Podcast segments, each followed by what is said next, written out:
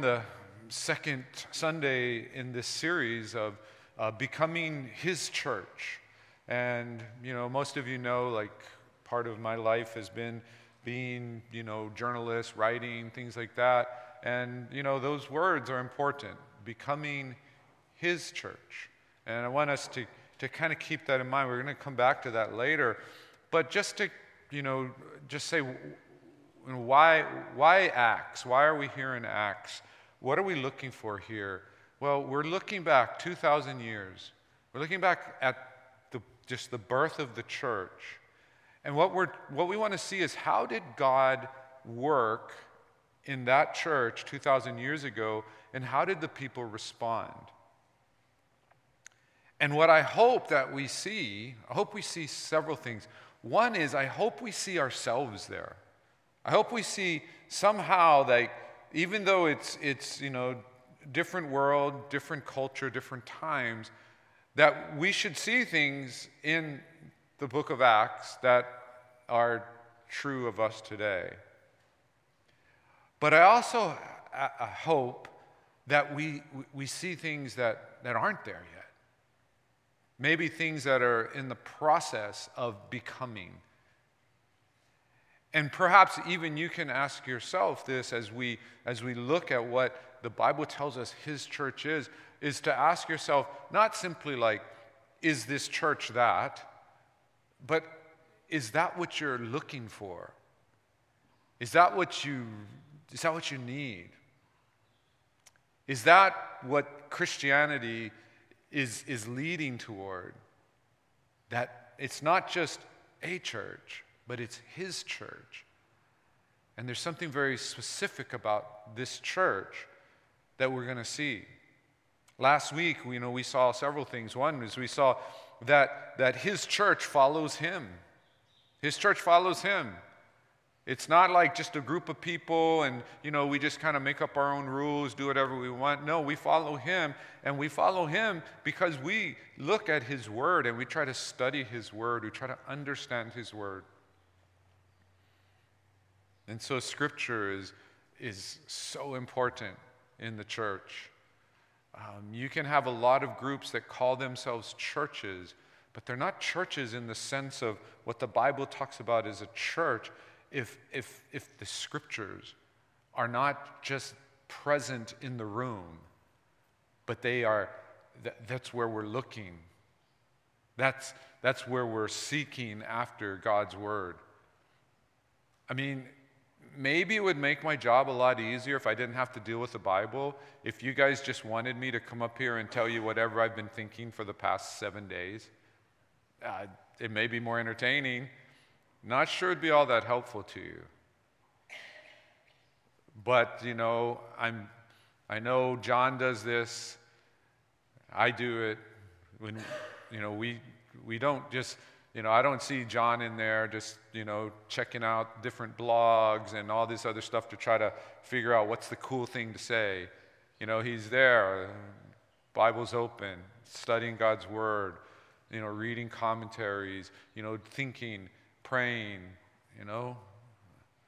Because it's not to bring you our word, it's to bring you his word because at the center of the church is following him, which is that word that the world is scared of, but the church shouldn't be scared of. It's obedience. It's obedience to God's word. The second thing we saw last week is that the church is empowered by the Holy Spirit. There is something supernatural about what happens in church. We'll talk a little bit more about this today and in the coming weeks. Because when people hear the word supernatural, they get a little bit freaked out. And they think like, oh, you know, what's going to happen? A couple weeks? Or we're going to try to raise the dead here? No, um, not literally. But the church is empowered by the Holy Spirit. And by the way, just keep in mind that there's a lot of people who think these are just code words. Like empowered by the Holy Spirit doesn't really mean God is coming in and empowering us by the Holy Spirit. They're just kind of code words for, hey, try your best. Or they're just code words for unlock the human goodness inside of you. It's not what the Bible is saying. The reason the Holy Spirit has to come upon you is because it's not there in and of yourself. So his church follows him. His church is empowered by the Holy Spirit. And then his church prepares for the return of the king. There's this, this, this hope, but it's not a sitting around passive hope, it's an active hope. You, you know, it's, um, my wife does this better than me, but if we know people are coming over to visit, you know, she, you know, we don't just sit around going, hey, it's going to be great, we're going to visit. Like, there's a active hope, you know, cleaning up your house, you know, making your house look better than it ever does, um, you know, preparing for your guest. And that's kind of the picture is that our hope for the king is not to say like oh my life is miserable. The world is miserable. There's so much tragedy. Please jesus come save us. No it's it's preparing for his return. Preparing not just my heart but also preparing ourselves as the church you may find this surprising but i've never been a bride but I'm pretty sure that most brides, you know, the day of the wedding, that they're going to spend a lot of time getting ready for the wedding. And I know there's some bridezillas out there that it's just about them looking special and them, you know, being awesome. But I think there's the other thing about for both the the bride and the groom, it's like it's not just about you know, so everybody else can see. But you want to be ready for that person you're going to marry. And, and so there's preparation that takes place. The Bible talks about us being the bride of Christ. You know, are we just going to show up? You know, show up at the show up at the wedding. Ah, whatever I happen to be wearing today, that's what I'm wearing. Ah, you know, I got up. My hips a bad hair day. Just put a hat on. You know, is that what we're going to do? Or are we getting ready? Well, those, those, that's what we looked at last week. And, and some of these themes are going to be repeated again and again throughout Scripture. But I wanted to shift a little bit this morning because that's kind of what's happening in the story. There's kind of this lull in the book of Acts. You have this awesome time where they have these last, you know, few weeks with Jesus. And then Jesus ascends to heaven and he says, The Holy Spirit is coming. And this section we're going to look at today is that time between Jesus leaving and the Holy Spirit coming. So it's a little bit of a shift. And, and, and I wanted to, you know, I think it's important that, that this part of the story is here because I think there's something that we often forget. We often forget this. You know, if, if, if you read a book, you know, how many times when you read a book do you actually think about the author? Sometimes you think, like, that's an awesome book, but you don't even know the author's name. Or maybe you benefited from a medicine. And you know, you, you, you think, what a great medicine, but you don't think that there were people that developed that medicine. You know, one of the things, because I used to be a journalist, uh, I, would, I always think about is whenever I see like these awesome videos or photographs, you know, sometimes you'll see like the, the video of, you know, during a war, you'll see the video like shooting into the helicopter. My question is always where's the cameraman?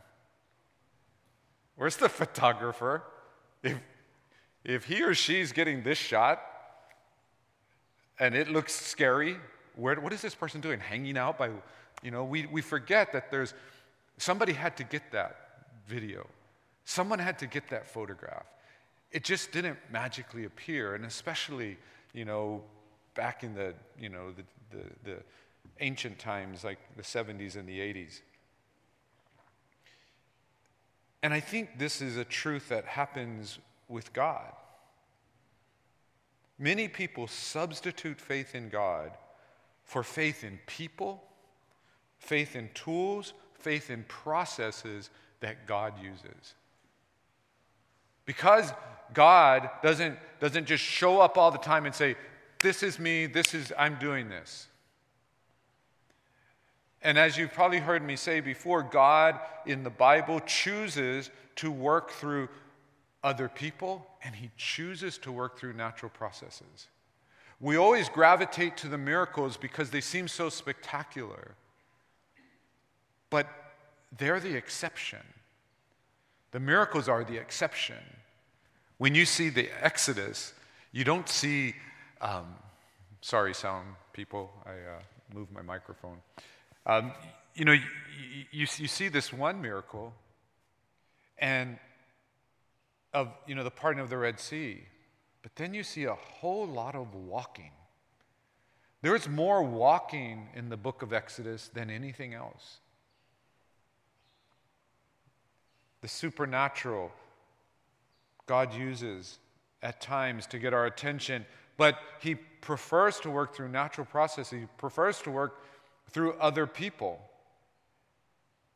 And the problem is, is that we don't, we don't recognize that it's God who's using these things.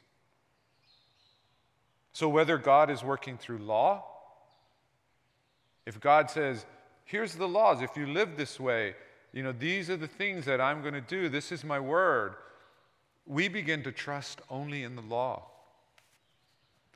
We begin to forget that it's God that gave us the law and that the law, in many ways, represents to us who God is. Is we do the same thing with we do the same thing with natural processes. If God chooses to work through natural processes, we, we're like, well, no, those are just natural processes. That's not God. When, when God works through other people, we do the same thing. We tend to trust other people and we go, well, but that's not God. That's other people. You know, and kind of worst of all is when God works through you or works through me, when He works through us, we start to trust in just ourselves and say, that's not God. I think this, this story that comes between Jesus ascending and the Holy Spirit coming down upon the church, I think it's a good reminder that throughout all of Acts, whether the Holy Spirit or Jesus or God are explicitly mentioned, it's all the work of the Spirit. It's all the work of God. And so here's Jesus. He's, I mean, here's, the, here's these these believers. Jesus has given his final instructions and he's ascended to heaven. So now they're, they're waiting. And here in verse 12 it says, Then they returned to Jerusalem from the mount called Olivet, which is near Jerusalem, a Sabbath day's journey away. And when they had entered, they went up to the upper room where they were staying Peter and John and James and Andrew, Philip and Thomas, Bartholomew and Matthew, James the son of Alphaeus, and Simon the Zealot, and Judas the son of James. All these with one accord were devoting themselves in prayer, together with the women and Mary, the mother of Jesus, and his brothers. We're not 100% sure they went back to the same, to the same room. It's, it seems that that's that may have been what happened. It's not super important that it did. But it does tell us they went back to, this, to an upper room, and they had been in rooms together before. And in the last like two months, they had been in rooms together where they were with Jesus and they thought, this is awesome. And where they just thought, like, oh, this is another great Passover feast. They've been in rooms together before where they were terrified not knowing what's going to happen next. And then they've been in rooms together before when, when they were amazed to see the resurrected Jesus. And now they're in this room, and, and it says they were with one accord devoting themselves to prayer. It's so interesting.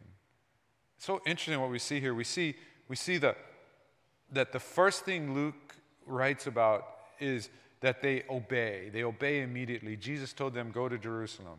That's where they went.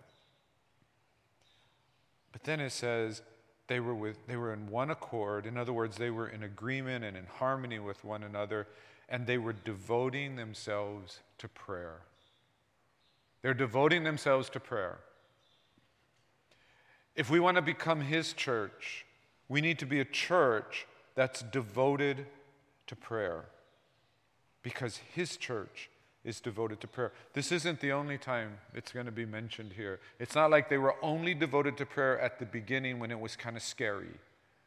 They're going to be devoted to prayer throughout the book of Acts. It is a mark of, of, a, of a thoroughly spirit filled, you know, Christ centered church.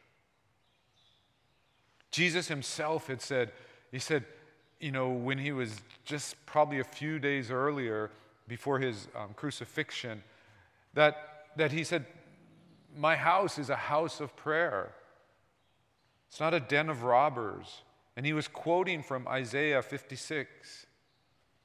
And that whole passage says, says this it says, um, you know, God had, in, in the Isaiah passage, God had spoken to different groups for some reason felt left out. And the different groups were, were the eunuchs, the outcasts, and then foreigners.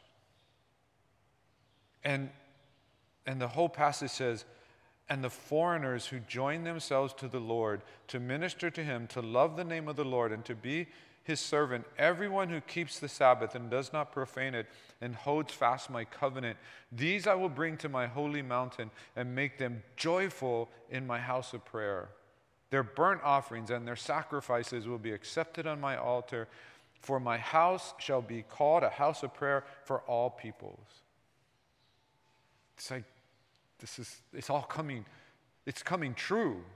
What we're going to see roll out in the book of Acts is, is God's people coming together, but they're not coming together just from one ethnic group. It's the house of prayer for all people. And you might ask, like, well, well, what are they praying for?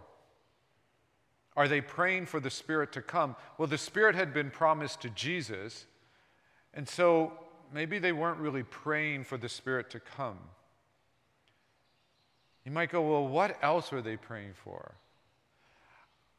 My guess is actually something I think that we don't pray for enough. What I think they're praying for is they're praying that they will be able to receive the Spirit and do what the Spirit tells them to do. That they are ready for the Spirit. You may not have heard me say this. You may not have been here when I last said it. But for, you know, six years since I've been here, six and a half now, I think getting close to. One thing I've said is what would happen if next Sunday a hundred brand new Christians showed up at our church? What would that do to us? Would that energize us? Would we be ready? Would each one of you go, Oh, baby Christian, I need to adopt one. I need to, I need to help them. I need to walk with them. What if God poured out His Spirit to us in that way? Would we be ready? What if suddenly God gave us inroads into, into either into Palolo Valley or, or maybe gave us opportunity to reach out to people in the homeless community? And in fact, we weren't reaching, just reaching out to them, they were coming here. Would we be ready for the Holy Spirit to say, I'm blessing you? I'm blessing you with people that you can serve and you can minister to? Or would we be like, man, they're sitting in my pew. Oh man, there was no parking today. I mean, what would we do? We need to not just pray that the Holy Spirit will come upon us in new ways. We need to pray that we will be ready. Because let me tell you a secret that I'm going to tell you at the end the Spirit's already here. The Spirit's already here. That's what's different. These guys, they're waiting for the Spirit. The Bible tells us Spirit's already here.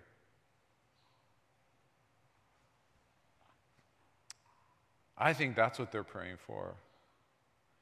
Because they have no idea. Jesus just says, Spirit's coming.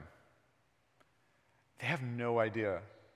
They have no idea what that's going to mean. What if Jesus had said, uh, Spirit's coming, and when Spirit comes, Spirit's to, gonna, the Holy Spirit's going to have you go out into the streets and you're just to engage anybody out there, even people who don't know your language, and you're to start telling them about Jesus. Do you think there would be 120 gathered? I think some of them would be like, ooh, wow. I, I, I just thought we'd have this good feeling, this good experience. We'd just be amazed and dazzled. He wants us to go and speak to people who don't speak the same language as us and tell them about Jesus? What, what if he said, and, and by the way, the same spirit prompting you to do that, um, you, Stephen, you're going to be dead within a couple months. Uh, you, James, uh, you too. And you're going to be killed because the Spirit is prompting you to go out and to share the gospel.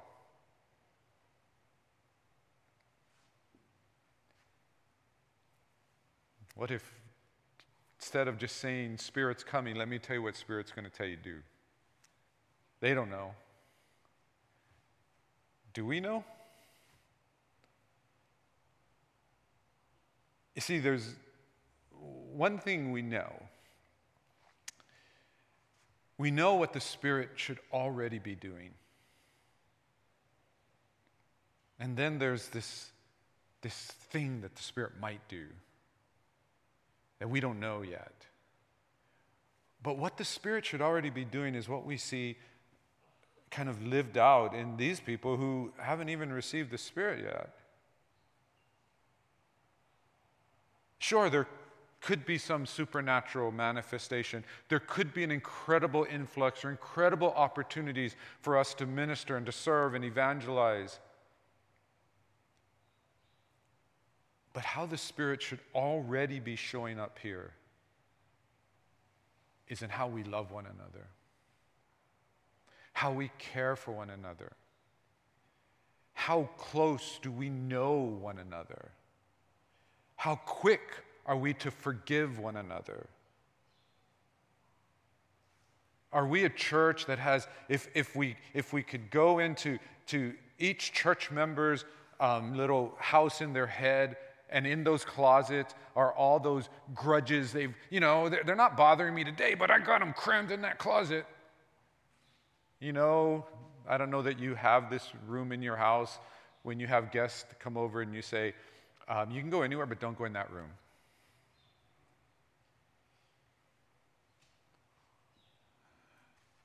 Or are we a church that because of love's, God's incredible love for us, and that love that is transforming us and extends to other because the Holy Spirit, as Paul writes in Romans, pours out this love on us, is that constantly driving us to better, stronger, healthier relationships with one another.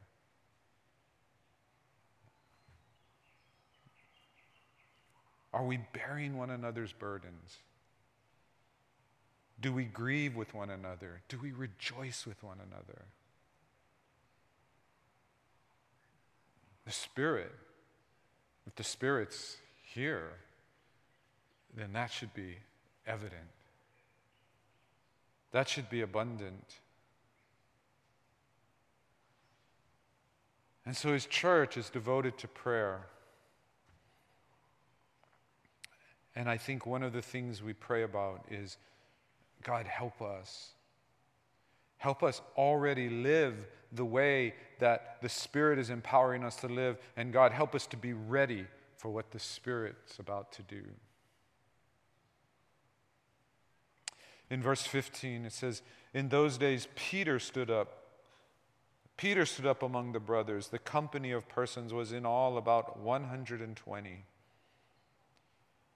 And Peter said, Brothers, the scripture had to be fulfilled, which the Holy Spirit spoke beforehand by the mouth of David concerning Judas, who became a guide to those who arrested Jesus.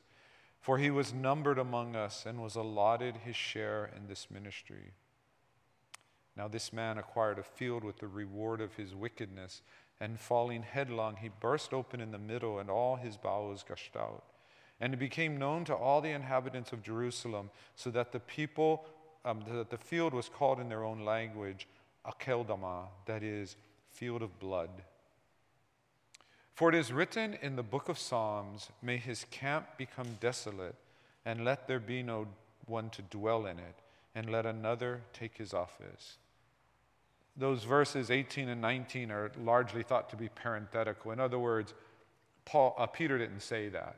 Luke puts that in there to explain it to the readers, the people who, you know, Theophilus and others who would read it, who may not be really familiar with, with all of this story. So he adds it. But what Peter says are the verses before that, verses 16 and 17, and then in verses 20 um, yeah, in verse 20. And what Peter's doing here is something that he had seen Jesus do and that you're going to see the church consistently do.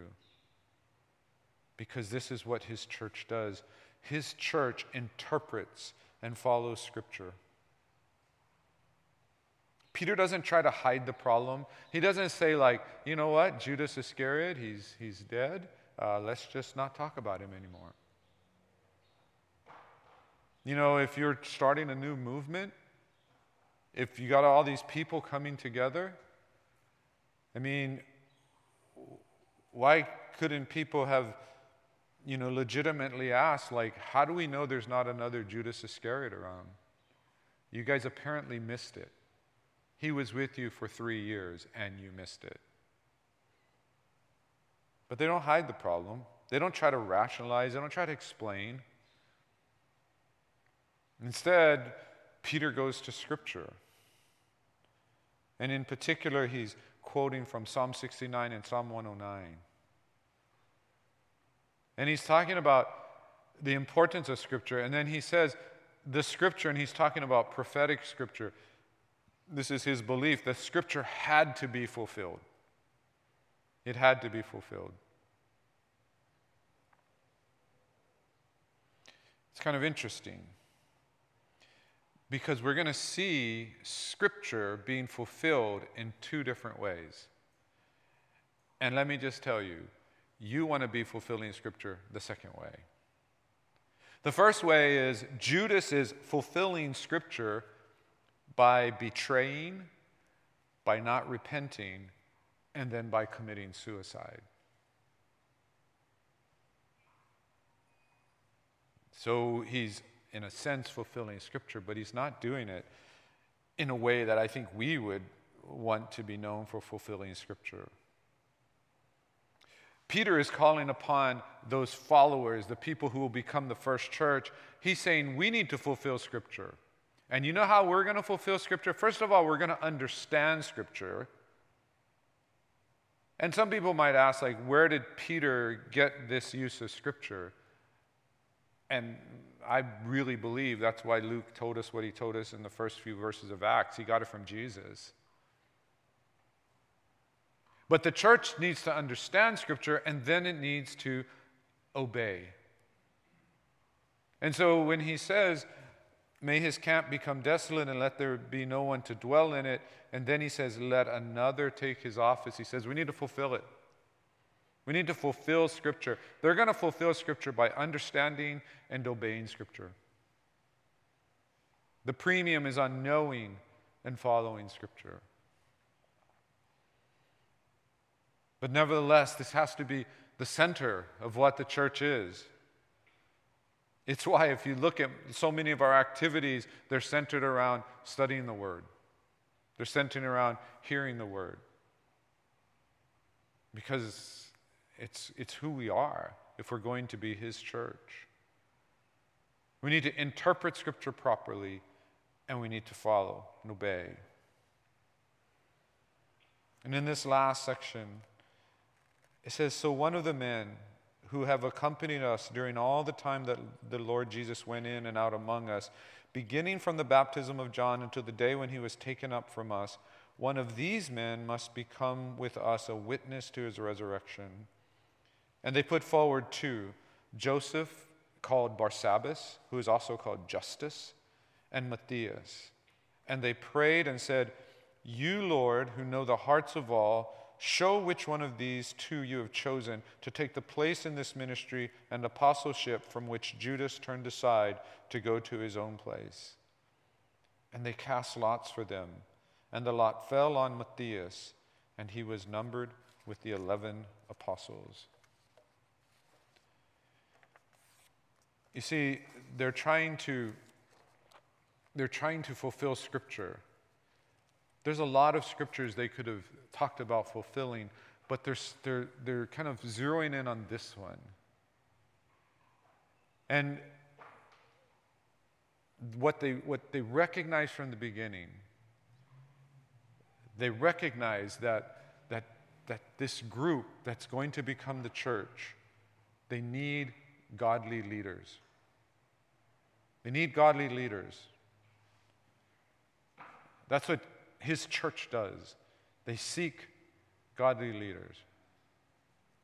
And notice how they do it. They do it in a way that, one way that's somewhat familiar to us, and one way that's kind of weird. They, they, they, they have this criteria, and they say, What is the criteria? The criteria is the person had to have been there, they had to have been one of the followers of Jesus from the baptism of Jesus by John the Baptist. So, three years before, and faithfully followed for the past three years. What did that do?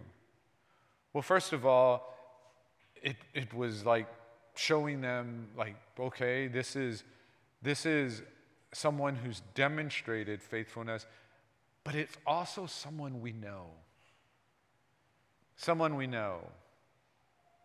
You see, in the world, in the world, sometimes it's bad, and oftentimes it's bad when when companies just like like keep like promoting people from within, kind of like you know we, call, we if it's family we call it nepotism. You know, and so there's in, in the world a lot of times in the corporate world, you know, you're always you know looking out. You're trying to you know go go grab somebody they call it headhunting, right? You go grab somebody from another company and they're trying to get your people, and, and that's what's happening. Unfortunately, that's what a lot of churches do. When churches look for leaders, they often, the first place they look is usually outside. They look outside. But if you look at what they're doing, they're looking inside. They're looking within the group. They're looking for people that, that they know, that they've seen, that they know Jesus poured into. They choose from within. And some of you, again, who are here from the beginning when I started here, you know that's what I said. That's my goal. My goal, and I'm far behind on this goal. I had hoped to have this goal accomplished by year three. But I would love to already have two or three people that can step in and do what I do. I don't need job security. If all of you are sitting around going, why do we need him? I would be totally okay with it if there were two or three other people that were already able to do the job. If we really want godly leaders, Why are we relying on the method that the world relies on? Why are we not raising up godly leaders from within our church? It doesn't mean that to kind of get over this hump, we're going to have to bring in people from the, from the outside. But we need to be investing. And the investment starts like in the nursery, in the children's ministry, in the youth ministry, the young adults, the adults, discipleship, whether you're helping a new Christian learn the basics of the faith or helping a more mature Christian kind of move to the next level. All of this, when we minister together, we, we didn't get to do this for a long time at the church we're at in, in Texas, but we did it enough that it, it works. You know, we would like tell people when they came, you know, they came to the church different times, you know, all of our meetings are open. Even we had kind of like an elder group, like, you want to come, you can come. The only time where, if there's something like kind of, you know, if it was a legal issue or whatever, which we didn't have, you know, we might not be able to allow everybody to come in, but you can come. And so, so people would come. Because I was like, if you're crazy enough to be at this meeting, you're welcome. And so they would come, and, and some of them would listen for a while, and some of them would discuss, and some of them would serve. And over time, it was pretty amazing that a lot of our like future leaders came from people who came in to those groups. But it was because we ministered together. We, you know, they saw what, what we were doing and, and they were learning from us and, and we were learning about them. When we treat the church like a club or when we treat the church like a company that, hey, that's the CEO, that's the, you know, that's the, that's the employees, that's the staff, we're, we're missing the point. There is the seeking of godly leaders.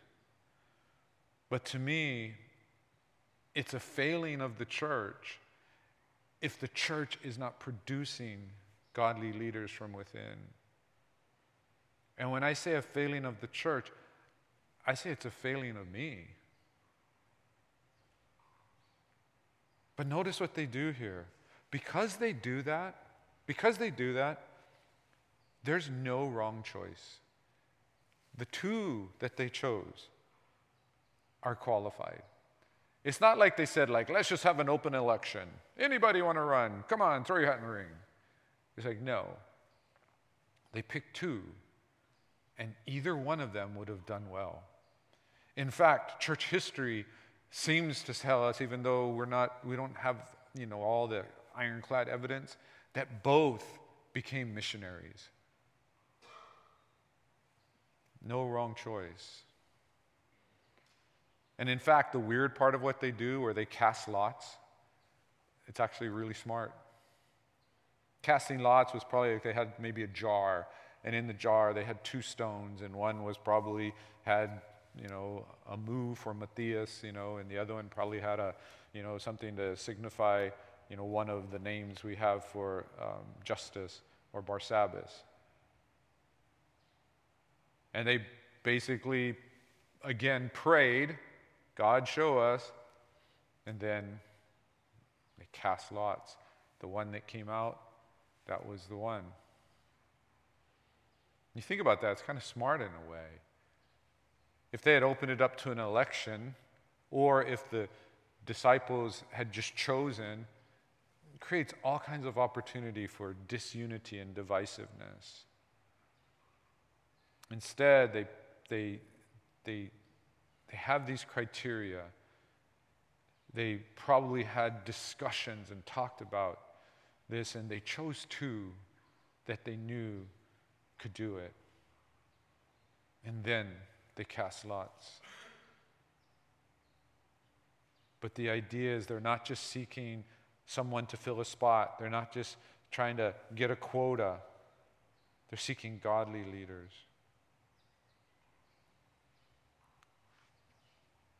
And so we, we, you know, we add to this list of, of what this early church is doing just in this first chapter. And, and you know, the advantage they have is they don't have a template. They don't have a, they don't have a model. They don't have like, oh, we can be like that other church. Because there's no one who's gone before them. They're blazing the trail. But what we find with this church is what I think should be true of every church, including our church. It's not about being a church, it's not even about being the church. It's even worse to start thinking about it's my church or your church or our church or their church. But it's about being his church. His church.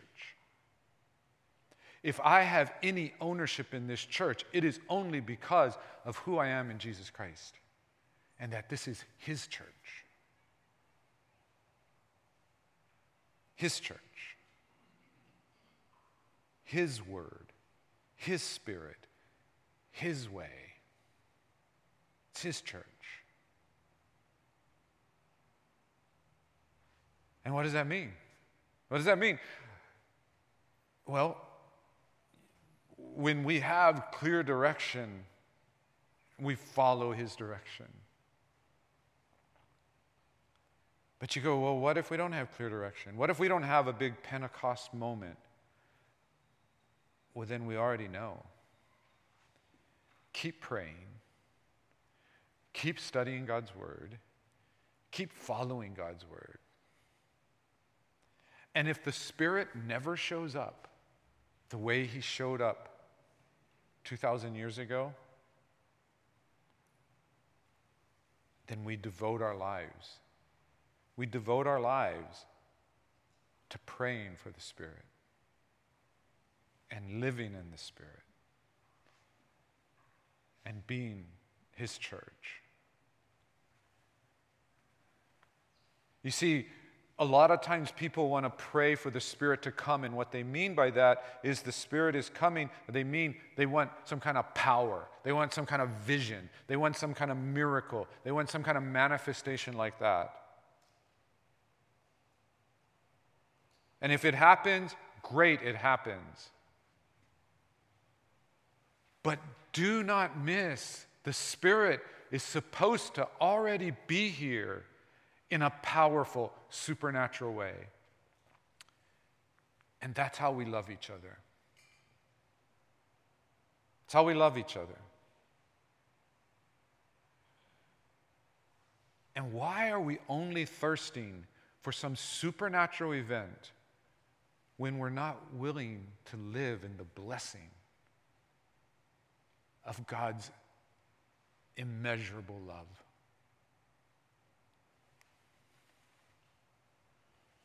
They go hand in hand.